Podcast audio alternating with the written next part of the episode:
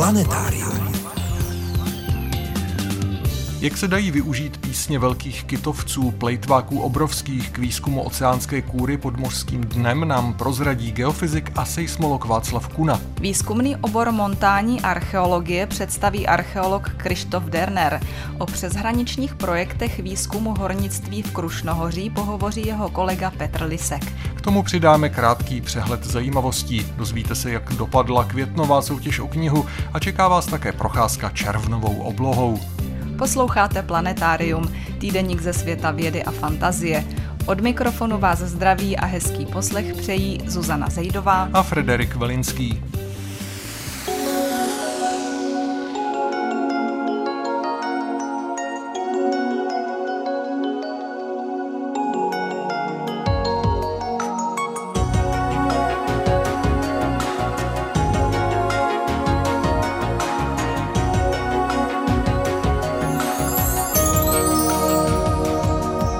Začneme přehledem zajímavostí ze servisu České tiskové kanceláře. Indové se snaží vrátit do své přírody gepardy, protože však gepardů indických přežívá jen asi 12, a to pouze v Iránu. Přepravili v rámci vládního programu do Národního parku Kumo 20 gepardů afrického poddruhu geparda kapského. Tři z nich však nedávno uhynuli a tak sílí hlasy kritiků, podle nichž je park Kumo pro tolik gepardů nevhodný. Většina jich navíc zůstává v malých výbězích a do volné přírody byly skutečně vypuštěni zatím jen tři. Přes 200 hodin průzkumných ponorů a pořízení 700 tisíc snímků umožnilo vytvořit velmi podrobný trojrozměrný model Titaniku.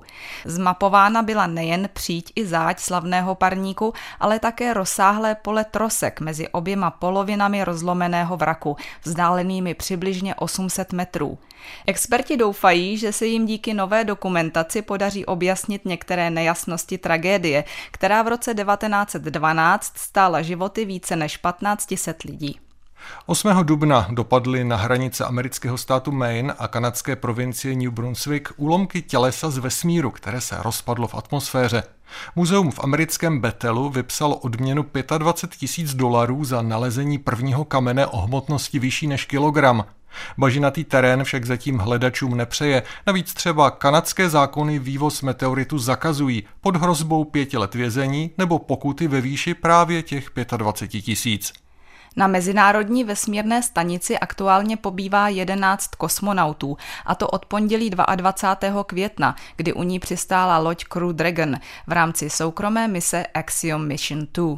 Na palubě byli dva občané Saudské Arábie, z nich Rayana Barnávíová je první arabskou astronautkou, americký podnikatel John Schaffner a jako velitelka americká astronautka Peggy Vicnová.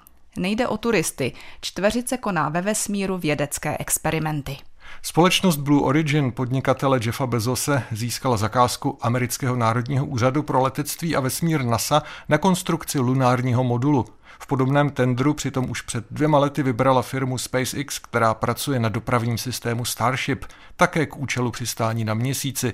Vedení NASA prý chce vytvořit větší konkurenci, to podle nich znamená zároveň vyšší spolehlivost. Mít něco v záloze se ale také hodí. Připomeňme, že první lidé by v rámci mise Artemis měli přistát na povrchu měsíce koncem roku 2025. Kdo to bude, to se zatím neví. Průzkum našeho souputníka přinese jistě řadu výzev a možná i spoustu nečekaných překvapení. Na to jsme ale zvyklí i ze země. Stačí se ponořit třeba na dno oceánu a jsme v Turánu v docela jiném světě.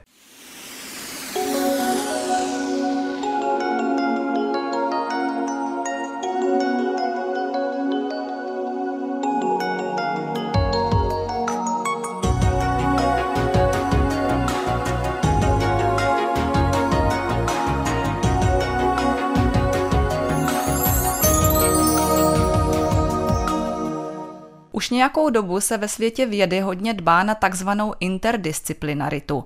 Díky vzájemným přesahům mezi vědními obory je totiž často možné získat nové, nečekané a v mnoha ohledech obohacující poznatky.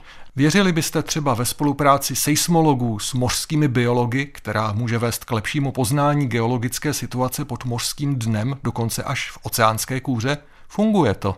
A to díky velrybám, konkrétně plejtvákům obrovským a jejich zvukovým projevům, které se ve vodním prostředí nesou opravdu velmi, velmi daleko. A to nejen v tom vodním. Planetáriem vás stále provázejí Frederik Velinský a Zuzana Zejdová.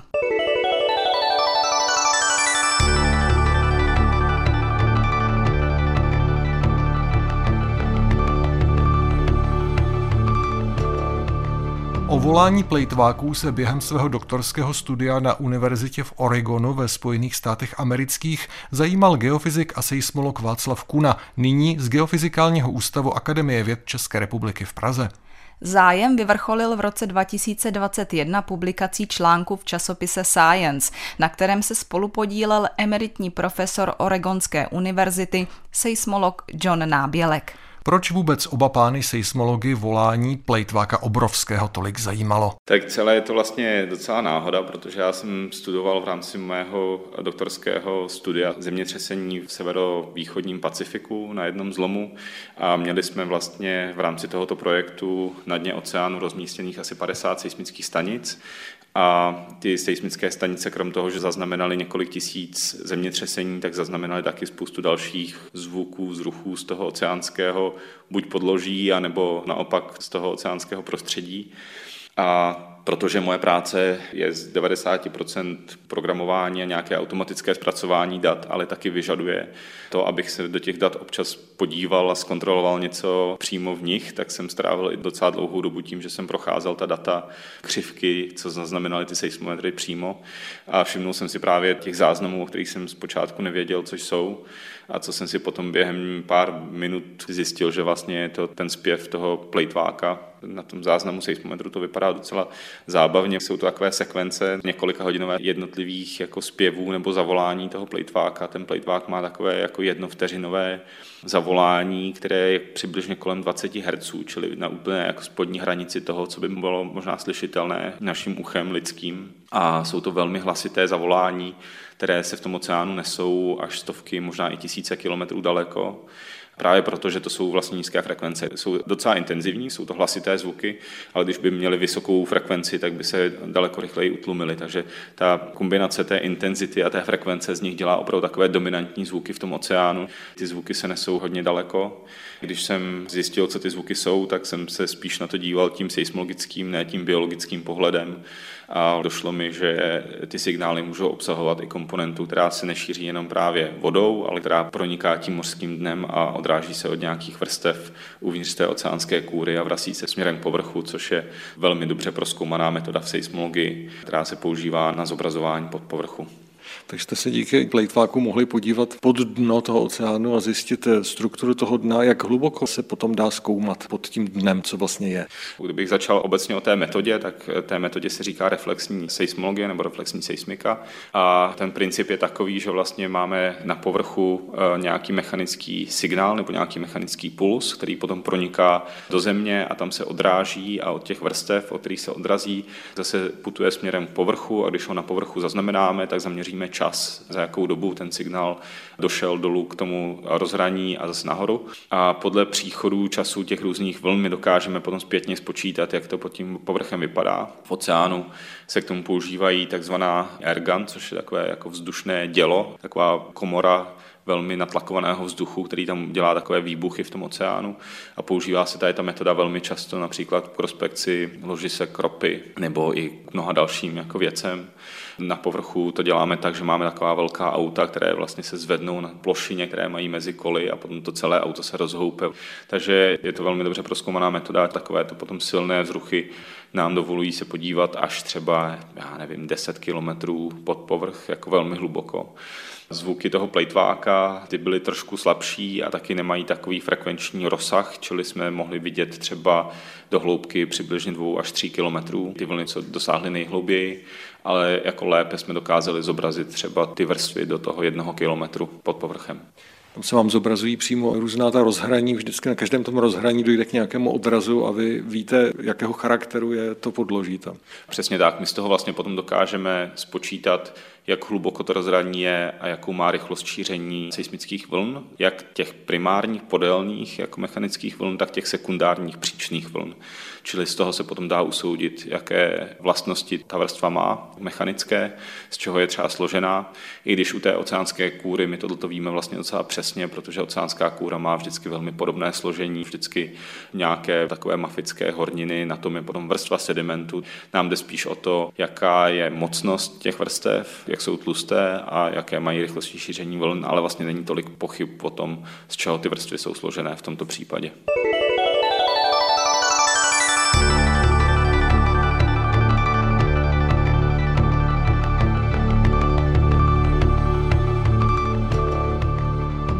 Mafické horniny oceánské kůry jsou běžné magmatické horniny, které obsahují kolem 50% oxidu křemičitého. Zjednodušeně řečeno, jsou to vesměs různé bazalty, neboli čediče. Pokud se chtějí seismologové dozvědět, jak hluboko pod sedimenty mořského dna tyto vrstvy leží, nepochybně se jim hodí, když přesně znají polohu zdroje vydávajícího puls, jehož odrazy zaznamenávají. Pokud provádějí řízená měření, třeba zmíněnými vzduchovými děly, je to snadné. U zpívajících plejtváků je nutné polohu nejprve zjistit a počítat s tím, že se mění, protože velryby se blíží, vzdalují, klesají, zkrátka neustále plují. Je to tak, že vlastně, když se to dělá řízeně, tak známe přesně parametry toho zdroje a kde ten zdroj je. U té velryby jsme to nevěděli ani jedno. Museli jsme ji nejdříve lokalizovat a to jsem vlastně dělal tak, že tam jsou dvě hlavní takové nejviditelnější příchody toho samého velrybího zavolání. Jedno je, když to velrybí zavolání nebo ten jednotlivý zpěv se šíří přímo od té velryby na tu stanici, to znamená ta přímá vlna, ale potom je tam velmi markantní ta první odražená vlna, která se šíří na dno oceánu, tam se odrazí, šíří se na hladinu oceánu, tam se znovu odrazí a šíří se na tu stanici. A protože známe hloubku toho oceánu v tom místě, tak dokážeme vlastně podle rozdílu v čase příchodu tady těch dvou vlnových skupin spočítat, jak daleko ta velryba od toho přístroje byla. Tímto způsobem určíme vzdálenost, čili v té sérii nebo v té sekvenci těch velrybých zpěvů, která trvá několik hodin, těch zavolání je třeba několik set a my určíme vzdálenost té velryby pro každé jednotlivé zavolání, takže tím určíme vzdálenost a tu pozici potom dokážeme určit tak, že určíme ještě azimut té velryby od toho přístroje ten určujeme tak, že ten přístroj nám zaznamenává to vlnění ve třech komponentách, dvou horizontálních a jedné vertikální, tak aby jsme měli celkový obraz o tom, jak vlastně ta vlna v prostoru vypadá a my můžeme spočítat azimut podle toho, jak vlastně ta přímá vlna od té velryby na ten přístroj přišla.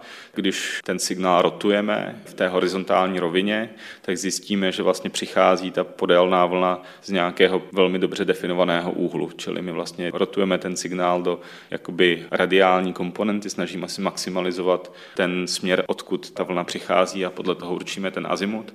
Takže potom, když máme azimut a máme vzdálenost, tak dokážeme docela přesně určit tu pozici. Takže v té sekvenci těch zpěvů my máme několik set, třeba 400, 500 těch zavolání a všechny je lokalizujeme a podle toho vlastně určíme dráhu té velryby. Co je publikováno v tom článku, tak tam je šest takovýchto sekvencí. Vždycky ta velryba začala někde kolem 10 kilometrů od té stanice, potom plavala velmi blízkou té stanice několik set metrů a zase plavala několik třeba 5-10 kilometrů od té stanice, takže to jsou takové 20 kilometrové dráhy těch velryb, které já jsem zpracovával. A v jaké hloubce oni se pohybují při tom obvykle? To byla proměna, kterou my jsme nedokázali sami spočítat, neměli jsme o nich žádná nezávislá data nebo měření ale jsou biologické studie, které ukazují, že velryby, když volají, tak většinou jsou ve velmi mělké hloubce do třeba 20-30 metrů. Takže tohle to bylo spíš takový jako parametr, který jsme zafixovali, že jsou dost mělko na to, protože ty naše stanice byly až několik kilometrů hluboko, takže ta hloubka té velryby, když zpívala, tak byla zanedbatelná vůči tomu, jak hluboko ta naše stanice byla. Měli jste možnost porovnat ta data, která jste získali díky velrybám s nějakými jinými daty z nějakých běžných měření v té oblasti? Ano, ne úplně přesně na tom samém místě, protože žádné konvenční měření tam neproběhlo, ale asi 200 kilometrů na sever od toho místa proběhlo nějaké právě takovéto konvenční měření těmi vzdušnými děly a došli jsme k relativně podobným výsledkům. Já bych vlastně řekl, že ty výsledky, ke kterým jsme došli, jak vypadá to složení té oceánské kůry, tak vlastně nebyly nějak vzrušující a možná to i vlastně bylo dobře, protože my jsme se snažili ukázat, že ta metoda funguje a ne to, že vlastně máme nějaké vzrušující výsledky o složení té kůry a kdybychom dostali nějaké vzrušující výsledky o složení kůry, tak by nám to stejně asi nikdo nevěřil, když bychom na to přišli tady tou obskurní metodou, takže ty výsledky byly velmi klasické a nic zvláštního v nich nebylo. Ona ta oblast taky je taková, řekněme, fádní. Mnoho těchto těch hlubokých oblastí je vlastně jenom taková nevzrušivá rovina. Shodou okolností ta oblast, kterou my jsme studovali, protože je tam ten zlom, tak je vlastně docela morfologicky eh, zajímavá, ale právě pro testování této metody jsme si vybrali ty stanice, které jsou spíš v té fádnější oblasti, protože jsme nechtěli mít žádné složitosti, se kterými jsme se museli vyrovnávat, aby jsme prostě ukázali, jestli ta metoda funguje nebo ne. Nechtěli jsme nic zrušujícího do toho ještě přidávat. Ale metoda funguje. Dá se tedy velerybých písní využít k nějakému systematičtějšímu výzkumu oceánské kůry? A jsou pro podobný výzkum využitelné i hlasy jiných kytovců než jen plejtváků? Využitelné to asi je jako taková doplňková metoda k tomu, že vlastně máme těch seismických pozorování teďka relativně rychle vzrůstající množství a docela často například seismologové se potýkáme s tím, že máme pár kilometrů materiálu pod tou stanicí, u kterého neznáme přesně rychlosti šíření vln a ty parametry a to vlastně nám potom znesnadňuje lokalizaci zemětřesení, což je taková naše jako rutinní úloha, kterou děláme pro všechno a kdybychom znali tady tu mělkou strukturu, tak tu lokalizaci zemětřesení dokážeme dělat lépe a přesněji. A nějaká takováto metoda, jako je právě zpracování těch velrybých zpěvů, by nám mohla pomoct porozumět těm několika prvním kilometrům. Nicméně to, co my jsme v tom článku prezentovali, tak byl spíš jako důkaz o tom, že to potenciálně fungovat může, ale ta metoda by se musela zautomatizovat a ještě rozpracovat na to, aby byla rutině používaná. Pár článků od té doby se nějakým způsobem dotklo použití této metody nebo nějakého rozpracování, ale ještě rozhodně to není rozpracované tak, aby to bylo rutině používané. Někdo by se na to musel sednout a napsat pravděpodobně nějaký program na automatické zpracování těch zpěvů, což by nebylo asi tak strašné, nebylo by to tak strašně obtížné, ale ještě to zatím nikdo neudělal, ani já jsem to zatím neudělal. Takže potenciálně to využitelné je, zatím to využívané není. Jiní kytovci potenciálně ano, protože ještě je pár druhů velryb, které mají také velmi hlasitý ten zvuk a zase jako jiné frekvence, ale těžko se to říká bez toho, aby to člověk vyzkoušel, aby si sednul a kouknul se na data. A zatím jsem to ještě neudělal. To, co je vlastně hodně výhodné tady u toho plejtváka, kterého my jsme používali, tak je vlastně ta frekvence, která je docela nízká, která za prvé teda proniká potom hluboko do země a za druhé je zaznamenatelná velmi dobře těmi našimi seismometry, protože pro zemětřesení my se omezujeme na relativně nízké frekvence do třeba 50 Hz a naše přístroje na tom oceánském dně většinou nezaznamenávají frekvence vyšší. Ne, že by nemohli, to klidně by mohli, ale protože je tam chceme nechat co nejdéle a máme limitovanou paměť, ty senzory jsou nakonfigurované tak, že zaznamenávají tak do 50 Hz a spousta ostatních kytovců má ty frekvence vyšší, takže i kdyby třeba mohly být použité potenciálně, tak my je většinou nezachytíme, protože ty jejich zpěvy jsou ve vyšších frekvencích. Ale bylo by to zajímavé se na to podívat. Já myslím, že ještě možná velryby neřekli poslední slovo. Říká na závěr seismolog Václav Kuna z Geofyzikálního ústavu Akademie věd České republiky v Praze. Ani v jeho případě to nepochybně poslední slovo nebylo. Určitě ho ještě v našem pořadu uslyšíte.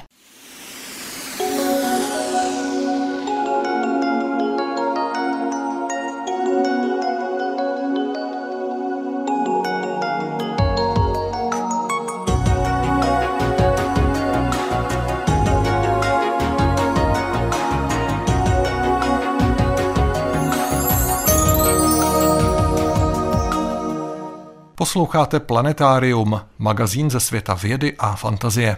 Miroslav Cimr vám teď prozradí, co zajímavého bude k vidění na červnové obloze.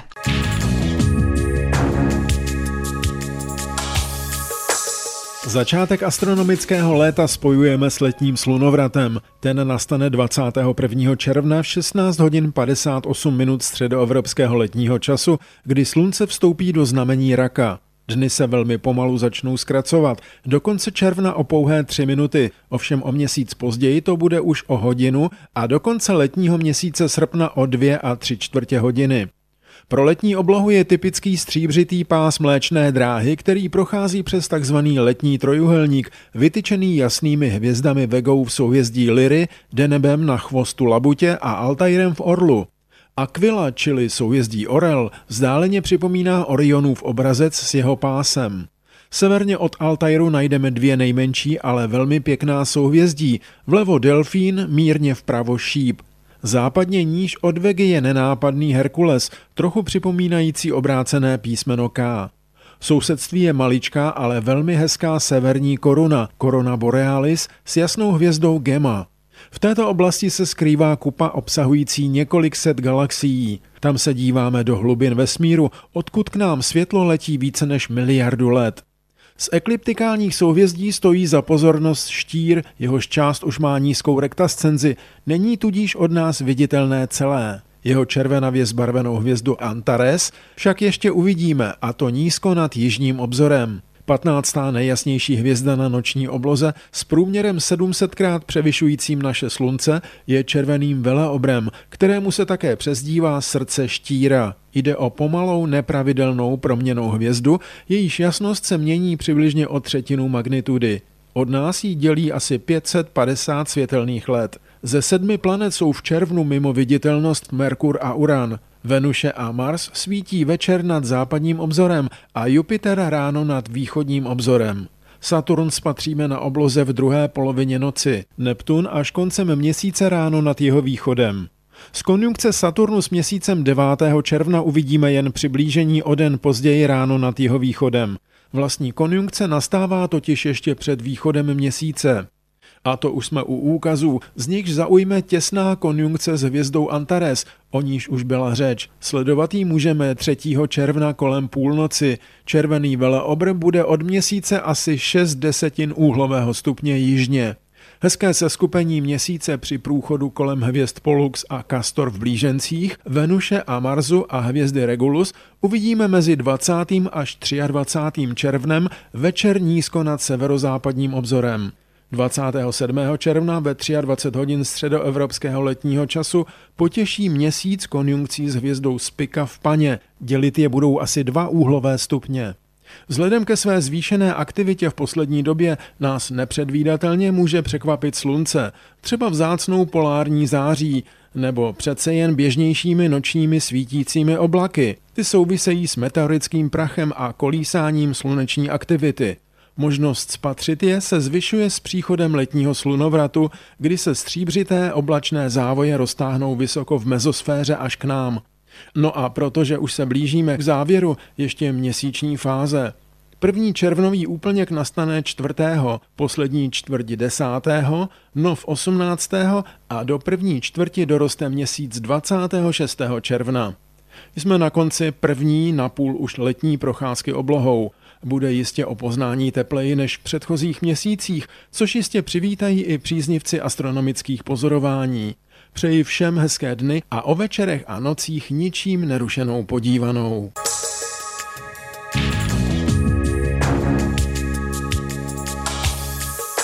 Texty pravidelných rubrik najdete v plném znění na našem webu. Rozhovory z pořadu se tam nacházejí také ve zvuku a částečně i v textovém přepisu. Naše adresa je rozhlas.cz lomeno planetarium. Na webu najdete i naši soutěž. V květnu jsme hráli o knihu Jarmily Navrátilové Vývoj odívání v pravěku a starověku. Ptali jsme se vás na jeden víceméně celý, důmyslně zpracovaný komplet pravěkého oděvu, starý více než pět tisíc let. Zajímalo nás, kdo ho měl na sobě a jak se mohl dochovat až do dnešních dnů. Majitelem tohoto kompletu byl takzvaný Eci, jehož přírodní mumie se našla v roce 1991 v Ectalských Alpách. V okamžiku smrti měl tento muž na sobě plášť z tkané trávy, kabát, opasek, kalhoty v podobě dvou samostatných nohavic a bederní roušku, všechno z různých kůží a kožešin. Komplet doplňovala kožešinová čepice a také boty, vyrobené z kůží a stromové kůry vycpané slámou. Stejně jako mumie i oděv se dochoval díky tomu, že byl v ledovci dobře zakonzervován mrazem. Knihu od nás tentokrát dostanou dvě výherkyně. Dana Bartošová z Ostravy a Petra Vojtová z Prahy 6 Bubenče. Gratulujeme. Novou otázku uslyšíte v příštím planetáriu. V poslední části dnešního pořadu vás čeká první ze série povídání o takzvané montání archeologii Krušných hor.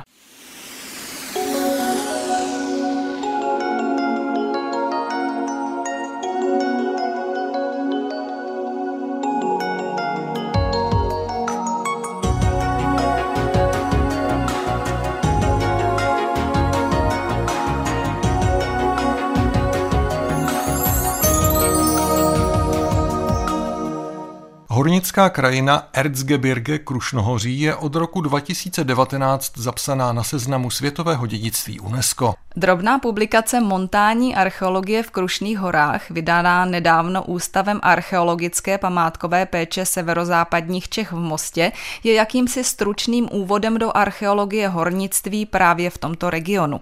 Zároveň je to jakési vyvrcholení více než desetileté přeshraniční badatelské spolupráce, která se nicméně odehrávala v rámci jiných projektů, než byl ten, jehož produktem se nakonec stala zmíněná knížka. Dnes si povíme, jak to všechno začalo a co horníky v Krušných horách od dávných dob nejvíce zajímalo. Také se dozvíte, co to vlastně je montánní archeologie, čím se zabývá a jakými způsoby do minulosti nahlíží. V příštích pořadech se pak podíváme na život především středověkých horníků mnohem podrobněji.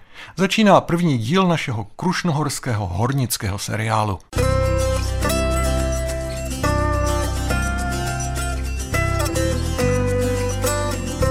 O tom, jak přeshraniční spolupráce na výzkumu hornických aktivit v Krušnohoří začala, nám pro začátek vyprávěl ředitel Ústavu archeologické památkové péče severozápadních Čech, archeolog Petr Lisek. Začalo to v roce 2009, kdy se kolegům v Sasku podařilo pod městem Dipoldisvalde objevit unikátní objev středověkých stříbrnorodných dolů, které byly fantasticky dochovány. A to šokovalo odbornou veřejnost a všechny evropské archeology a nás tady v Mostě neméně. A kolegům jsme tento objev přáli a zároveň jsme hořce litovali toho, že ten montálně archeologický výzkum v Saském Krušnohoří měl tehdy již více než 30 letou tradici a tady na té české straně Krušných hor jsme v podstatě ani eh, montálně archeologické výzkumy nezahájili. Eh, ta bilance byla opravdu velmi tristní.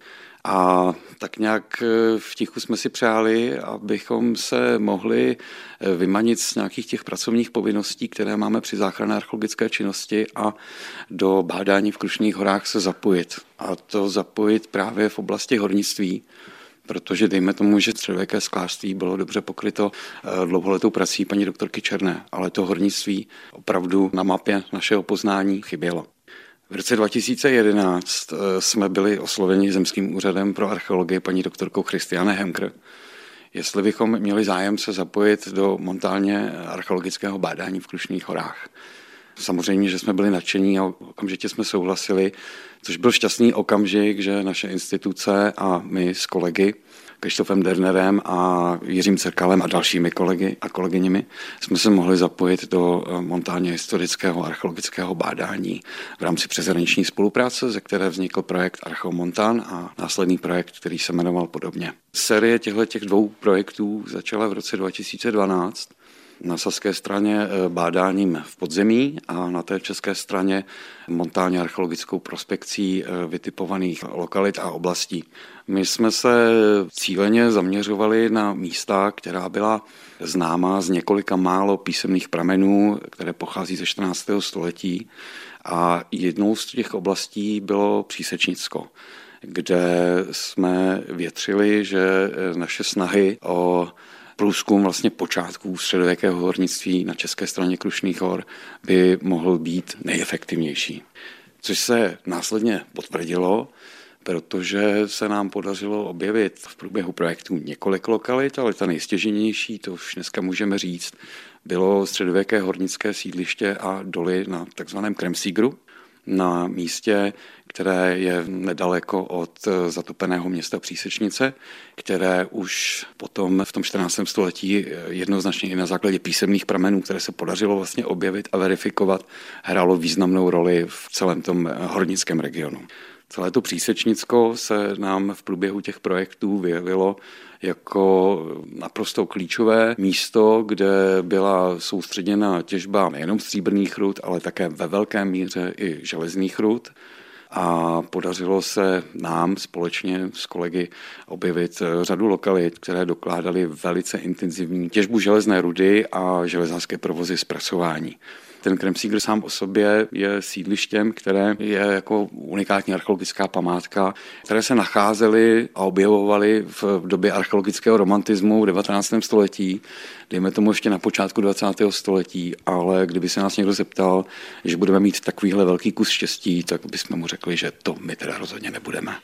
Další věcí je, kterou bych chtěl jako zdůraznit na závěr, že ty projekty nám dali úplně nebývalou možnost multidisciplinárního výzkumu, to znamená prostě mezioborového výzkumu, vyzkoušet si technologie a metody výzkumu, které vlastně běžně při záchranné činnosti nepoužíváme a rozšířit tak prostě spektrum našich dovedností a znalostí o celou řadu metod, jako bylo letecké laserové skenování, které jsme si mohli dovolit pořídit pro eh, větší část Krušných hor, eh, úzkou spolupráci s kolegy z České geologické služby a celkově ten projekt byl pro naši instituci nesmírně přínosný, protože nám dal eh, nové odborné kompetence a v neposlední řadě i partnerské a přátelské kontakty napříč Evropou.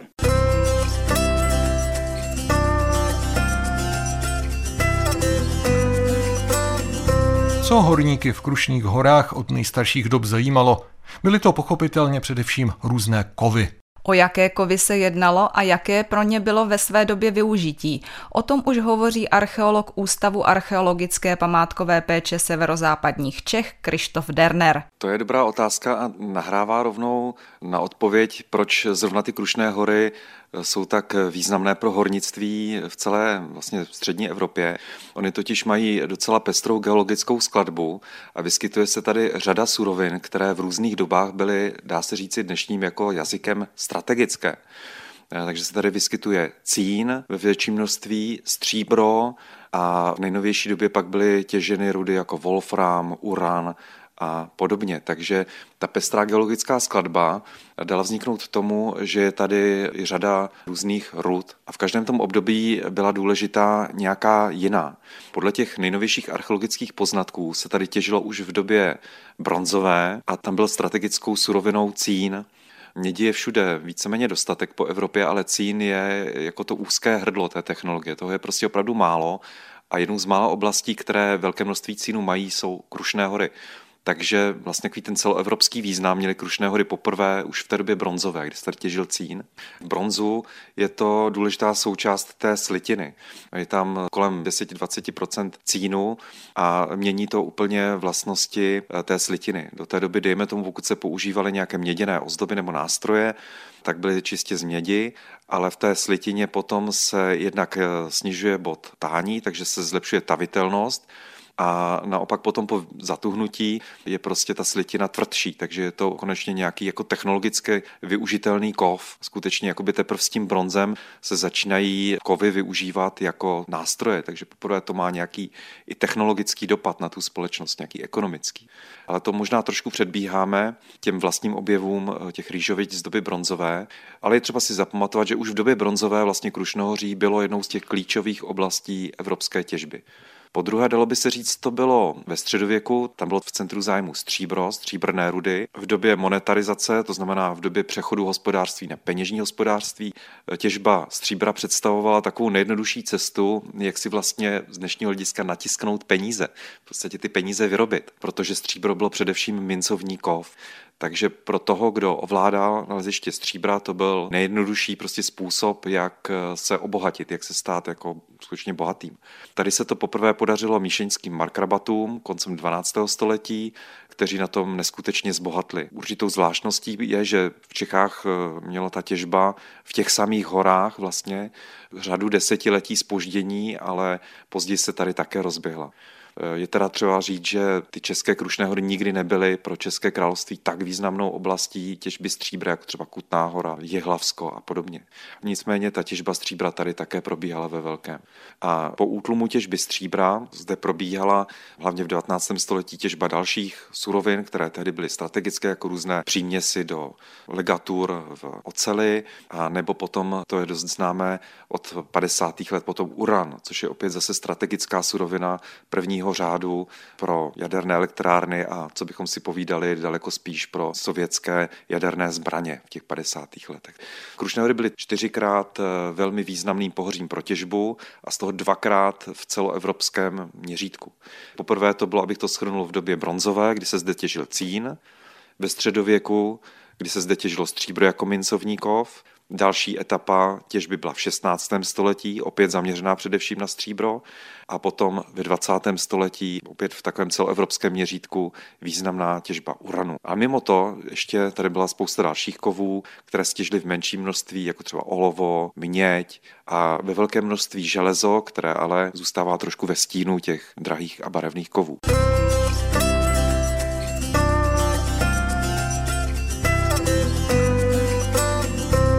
Minulost hornických regionů zkoumá takzvaná montánní archeologie.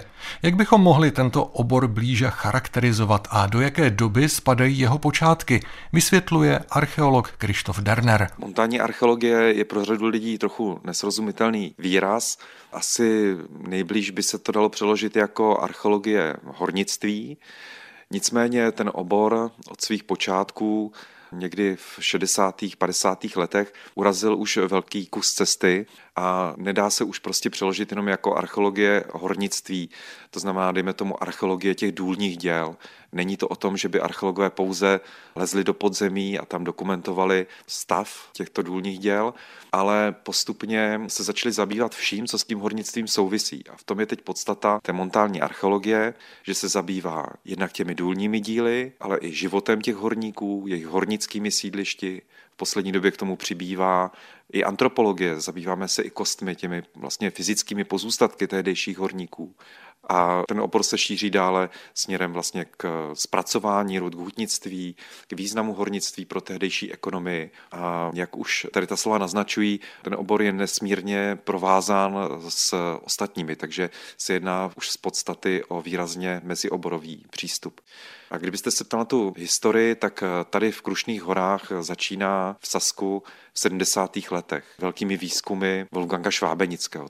Na české straně to byly výzkumy Drahokamu Uciboušova, doktora Kudrnáče, a tady u nás v archivu jsem objevil i zprávy o tom, že už v 60. letech si naši archeologové uvědomovali, že ve světě probíhá něco jako montální archeologie a z té doby už máme vlastně první zprávy o nějakých průzkumech dolů. Zde teda třeba konkrétně na hoře svaté Kateřiny. Přelomovým rokem byl rok 2002, vlastně, kdy došlo k velkým povodním a kdy se právě v Dipoldisvalde stalo to, co už tady bylo zmíněno. Ano, je to přesně tak. Ono v důsledku těch povodní došlo k pohybu těch podzemních mas čas toho zásypu dolů a na povrchu se začaly v Dipolisvalde vytvářet eh, krátery v místech, kde se propadaly staré šachty. A to samozřejmě vyvolalo sanační práce. V Německu je tím pověřen vrchní báňský úřad Oberbergamt, a jeho osvícení pracovníci si všimli, že ty doly by mohly být i velice staré, možná i starší než novověké, Dokonce přinášeli Zemskému úřadu pro archeologii první nálezy tam odtud, eh, keramiku, která se ukázala být středověká. A pro všechny to bylo docela velké překvapení protože to Dipoldisvalde, ono se vědělo z nějakých dvou písemných zpráv, že by mohlo mít nějaké středověké doly, ale těch zpráv bylo velice málo a fyzických pozůstatků těch dolů z toho nebylo nalezeno vlastně nic, takže existovala domněnka, že se nejednalo o žádné významné hornické město. Nicméně po tady těch povodních a propadech byla navázána spolupráce toho vrchního horního úřadu s archeologií, což bylo velice příznivé pro ten výzkum a v Evropě vlastně unikátní. A archeologové byli potom přizváni ke všem těm záchranným a sanačním pracím v podzemí. Ono šlo v tom Dipolisvalde o to, že ty doly bylo bohužel třeba hornickým způsobem přerazit ty profily a zabetonovat minimálně ty jejich horní části. Takže z části bylo to vybavení dolů a ta jejich podoba zničeny a změněny a hlavně celé to podzemí je postupně vlastně znepřístupňováno. Takže co nezachytí ten archeologický výzkum, tak už nikdy nebude vidět nebo bude přímo zničeno. Takže to nebyla žádná vlastně libůzka těch archeologů, ale v podstatě dost naléhavý záchranný archeologický výzkum. No a díky tomu se právě zjistilo, že pod tím Dipolisvalde se nachází obrovská síť propojených dolů s nálezy z 12. a 13. století což je situace, která nemá v Evropě prakticky obdoby. Ony tam ty hornické nástroje a to vybavení dřevěné se dochovávají velice dobře v tom vlhkém chladném prostředí a některé části těch dolů prostě tam byly objeveny tak, jak je ten středověký horník eh, opustil, což je nádherná a skutečně nebývalá situace. Co všechno se tedy dá metodami montání archeologie zkoumat? A to nejen v podzemí, ale i na povrchu. Pátrá se třeba i v archivech? Pátrá. Archivní bádání dokonce vynáší tu a tam na světlo světa různé listiny, o kterých badatelé dosud neměli ani tušení. Prakticky každých tak odhadem pět let objevíme nějaký nový pramen dost důležitý k hornictví ale kromě toho nám pomáhá i vytipovat, eh, které oblasti by mohly být nějakým způsobem staré, kde třeba už v 16. století, kdy těch zmínek přibývá, jsou nějaké doly zmiňovány jako staré, nebo že už tam byly dřív. Takže to nás trošičku navede na to středověké hornictví. A pokud eh, najdeme nějakou zajímavou lokalitu, tak eh, tam potom ty písemné prameny a mapy ukazují její vývoj, ukazují, co všechno tam postupně, jak se na těch dolech přibývalo, jak se ta těžba šířila. Takže si uděláme nějakou představu o vývoji toho daného místa. Na to samozřejmě my sami nemáme to patřičné vzdělání, tady je nezbytná spolupráce s historiky a archiváři. A je to skutečně nedílná součást té montální archeologie. Potom pochopitelně i pro interpretaci těch našich výsledků, když je třeba zjistit, jak se s tím kovem obchodovalo, jaký byl význam těch dolů, jak si v nadregionálním měřítku. A co se týká té vlastní povrchové průzkumné činnosti, té spočívalo těžiště naší práce tady v Mostě. Spočívá jednak v samotných jakoby pochůzkách v terénu, v povrchovém průzkumu, ale ten by byl v prostoru celých hor dost neefektivní, kdybychom nevěděli, na jaké oblasti nebo na jaká místa se zaměřit. V tom nám v současnosti obrovsky pomáhají takové metody, jako je dálkové skenování zemského povrchu, LIDAR, a další metody dálkového průzkumu. Pokud si vybereme nějakou lokalitu, že je zajímavá, vidíme na tom lidaru, že by tam mohly být staré doly a máme, dejme tomu, tušení, že někdy by u nich se mohly nacházet, řekněme, hutě nebo nějaké sídliště zaniklé, tak můžeme nasadit ještě i další metody toho povrchového průzkumu, jako je výzkum geofyzikální. Ten zase umožňuje i tam, kde je povrch relativně rovný, všechno je jaksi zavezené, zasuté zemí, odhalit, co se nachází pod povrchem. Jestli jsou tam nějaké třeba pece, zemnice nebo domy těch horníků, staré cesty a podobně. Takže používáme široké spektrum metod k tomu, abychom i bez toho, abychom do země vlastně kopli, nějak zjistili nebo si udělali představu, co se v daném místě nachází. A my se s Krištofem Dernerem z Ústavu archeologické památkové péče severozápadních Čech v Mostě za týden podíváme, jaké stopy zbyly v Krušných horách po pravěké těžbě. Povíme si také, v jaké podobě se kovy v podzemí vyskytují, jak vypadala hornická práce ve středověku a jaké stopy po ní zbyly. A to je pro dnešek všechno. Loučí se s vámi a na další setkání se těší Frederik Velinský a Zuzana Zejdová. Naslyšenou. Planetárium. Planetárium, magazín ze světa vědy a fantazie, přináší každý týden rozhovory s odborníky či popularizátory vědy, nabízí aktuality, pravidelné rubriky a také soutěž o zajímavé publikace. V podobě zvukové či psané nás najdete i na internetu rozhlas.cz lomeno planetárium. Vydejte se s námi za poznáním.